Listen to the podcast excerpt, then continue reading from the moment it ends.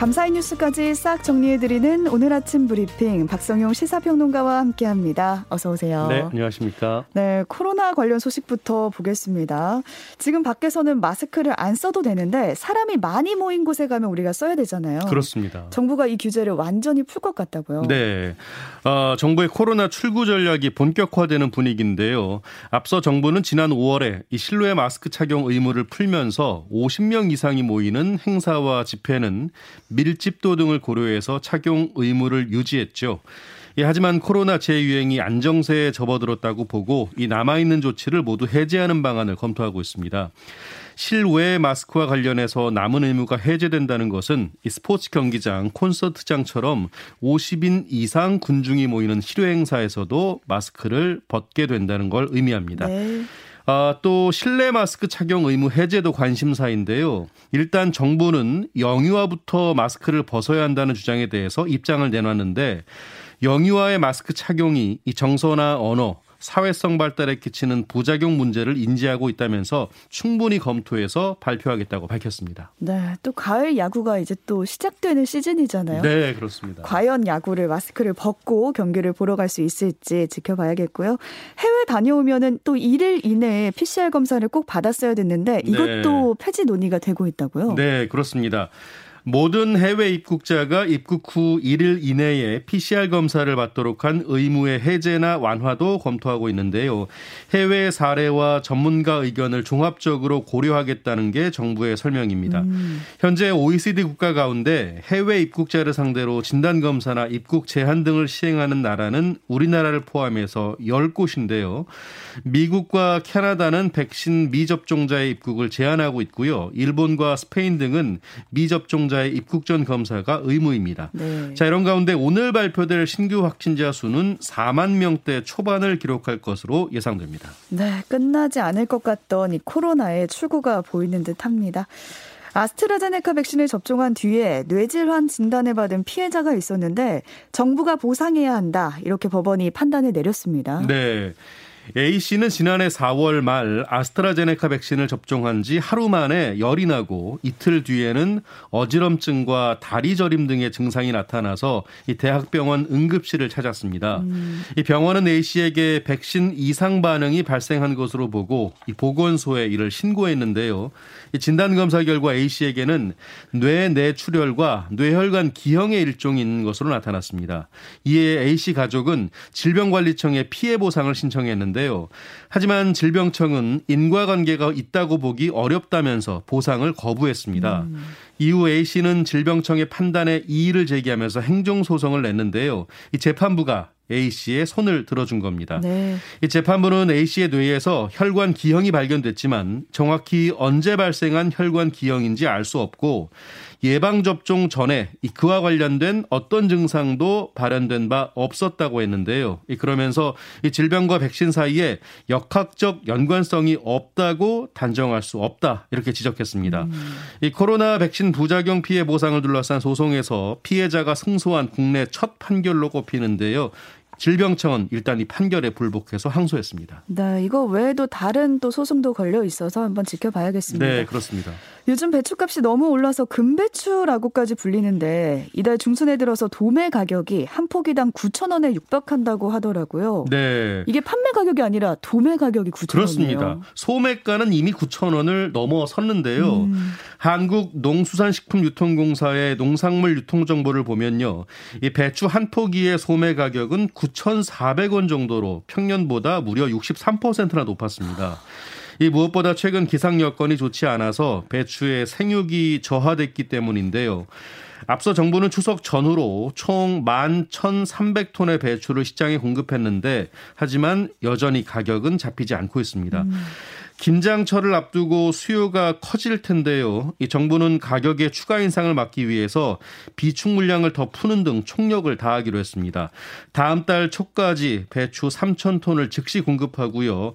수출 김치용 배추 600톤의 수입 시기를 이번 달로 앞당긴다는 음. 방침입니다. 네.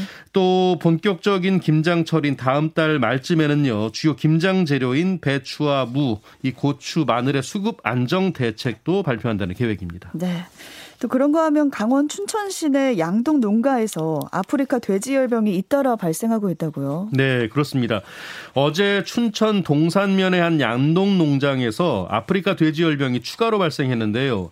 전날 발생한 농장의 반경 10km 내 모든 농장을 대상으로 정밀 검사를 하던 중에 5.3km 거리에 있는 해당 농장에서 추가로 확인된 겁니다. 음. 이 농장은 A법인 소유로 돼지 6,500여 마리를 기르고 있는데요. 이 법인은 춘천 외에도 원주와 강릉, 횡성 등 강원도에서만 농장 4곳을 추가로 운영하면서 양돈 총 6만 3천여 마리를 사육하는 것으로 아, 파악됐습니다. 네. 이처럼 대규모로 농장을 운영해서 역학 관련 농장이 105곳에 이르는 것으로 조사가 됐는데요.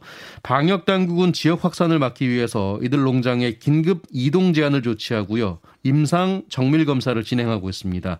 이로써 강원도 안에서 아프리카 돼지열병이 발생한 양돈 농장은 총 11곳으로 늘었습니다. 네, 더 이상 퍼져나가면 안 될 텐데 걱정이 됩니다. 네.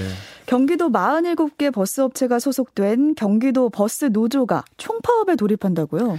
아, 어제 파업 여부를 묻는 투표가 있었는데요. 네. 평균 97.3%의 찬성으로 파업 돌입이 가결이 됐습니다. 음.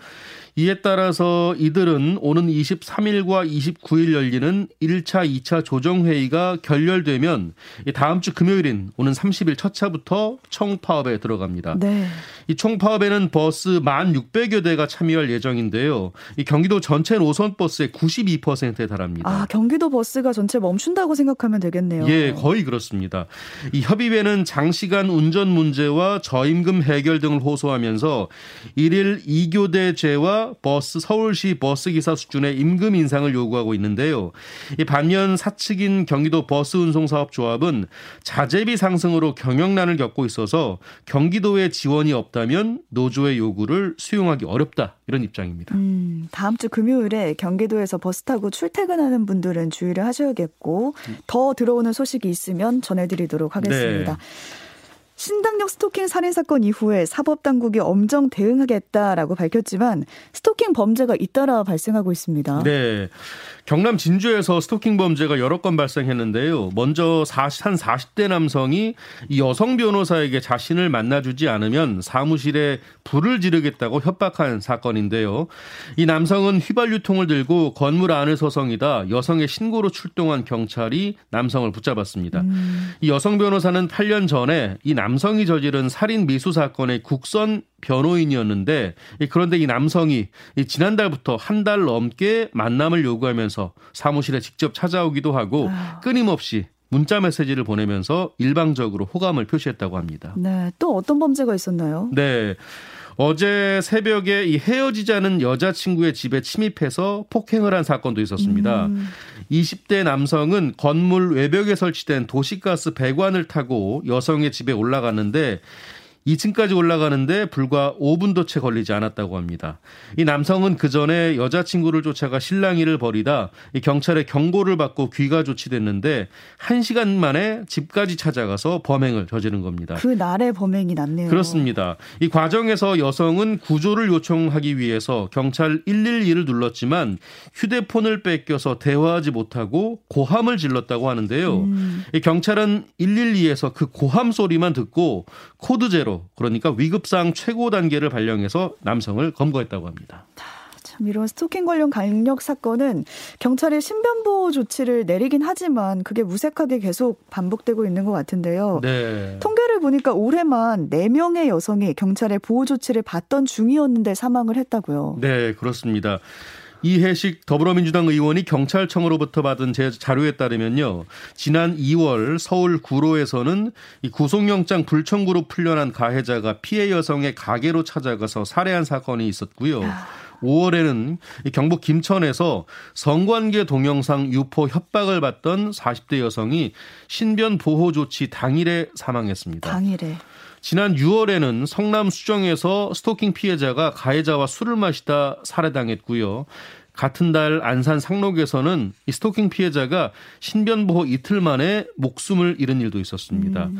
이번 신당역 스토킹 살인 사건 역시 징역 9년을 구형받은 피고인이 불구속 상태로 재판, 재판 받던 중에 벌어진 사건인데요. 그런 만큼 경찰 차원에서도 피해자 보호를 위한 철저한 구속 수사가 필요하다는 지적이 나오고 있습니다. 네, 여러 논의가 되고 있는데 우선 대법원이 스토킹 범죄 피해를 막기 위해서 조건부 석방 제도를 도입하자 이런 의견을 내놨는데 어떤 건가요? 네. 대법원이 최근에 스토킹 범죄와 관련해서 입장문을 내놨는데요. 현행 제도는 이 구속과 불구속이라는 결정만 가능해서 구체적인 사안마다 적절한 결론을 내는데 한계가 있다고 했습니다. 음. 그러면서 구속영장 단계에 조건부 석방 제도를 도입해서 일정 조건으로 구속을 대체할 수 있게 할 필요가 있다라고 밝혔는데요. 참고로 영장 단계의 조건부 석방제는요. 이 판사가 구속영장을 발부하면서도 보증금 납 부나 주거 제한, 제3자 출석 보증서, 전자장치 부착, 이 피해자 접근 금지 같은 일정한 조건을 붙여서 피의자를 석방하는 제도입니다. 음. 대법원은 이와 함께 법원 실무자들이 스토킹 범죄 예방을 위한 긴급 응급 조치 등에 참고할 수 있도록요. 올해 11월에는 자료를 배포할 예정이라고 밝혔습니다. 이 신당역 스토킹 살인 사건에 대한 공문이 일고 있는 가운데 계속해서 이렇게 범죄가 잇따르면서 시민들의 불안도 커지고, 커지고 있습니다. 네, 스토킹 범죄 관련해서 논의는 더 이루어질 것 같습니다. 경찰서 근처 식당에서 식사를 하던 지명 수배범이 같은 곳에 점심을 먹으러 온 형사팀의 눈썰미에 딱 걸려서 체포되는 일이 있었습니다. 네.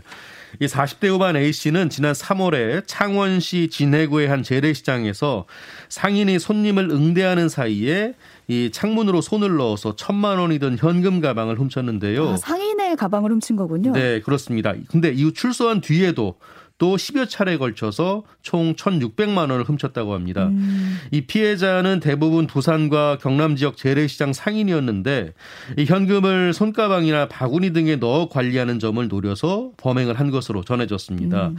이 경찰은 지난 3월 이 사건 당시 현장 주변 폐쇄회로 TV 분석 등을 통해서 A 씨를 피의자로 특정을 했는데요. 하지만 주거가 불분명해서 검거에 애를 먹고 있었다고 합니다. 그러던 중에 A 씨가 지난 5일 정오쯤 이 진해 경찰서 인근 중식당에서 식사를 했는데 공교롭게도 뒤이어 점심을 먹으러 온 진해 경찰서 형사팀이 A 씨의 맞은편에 앉았다는 겁니다. 네.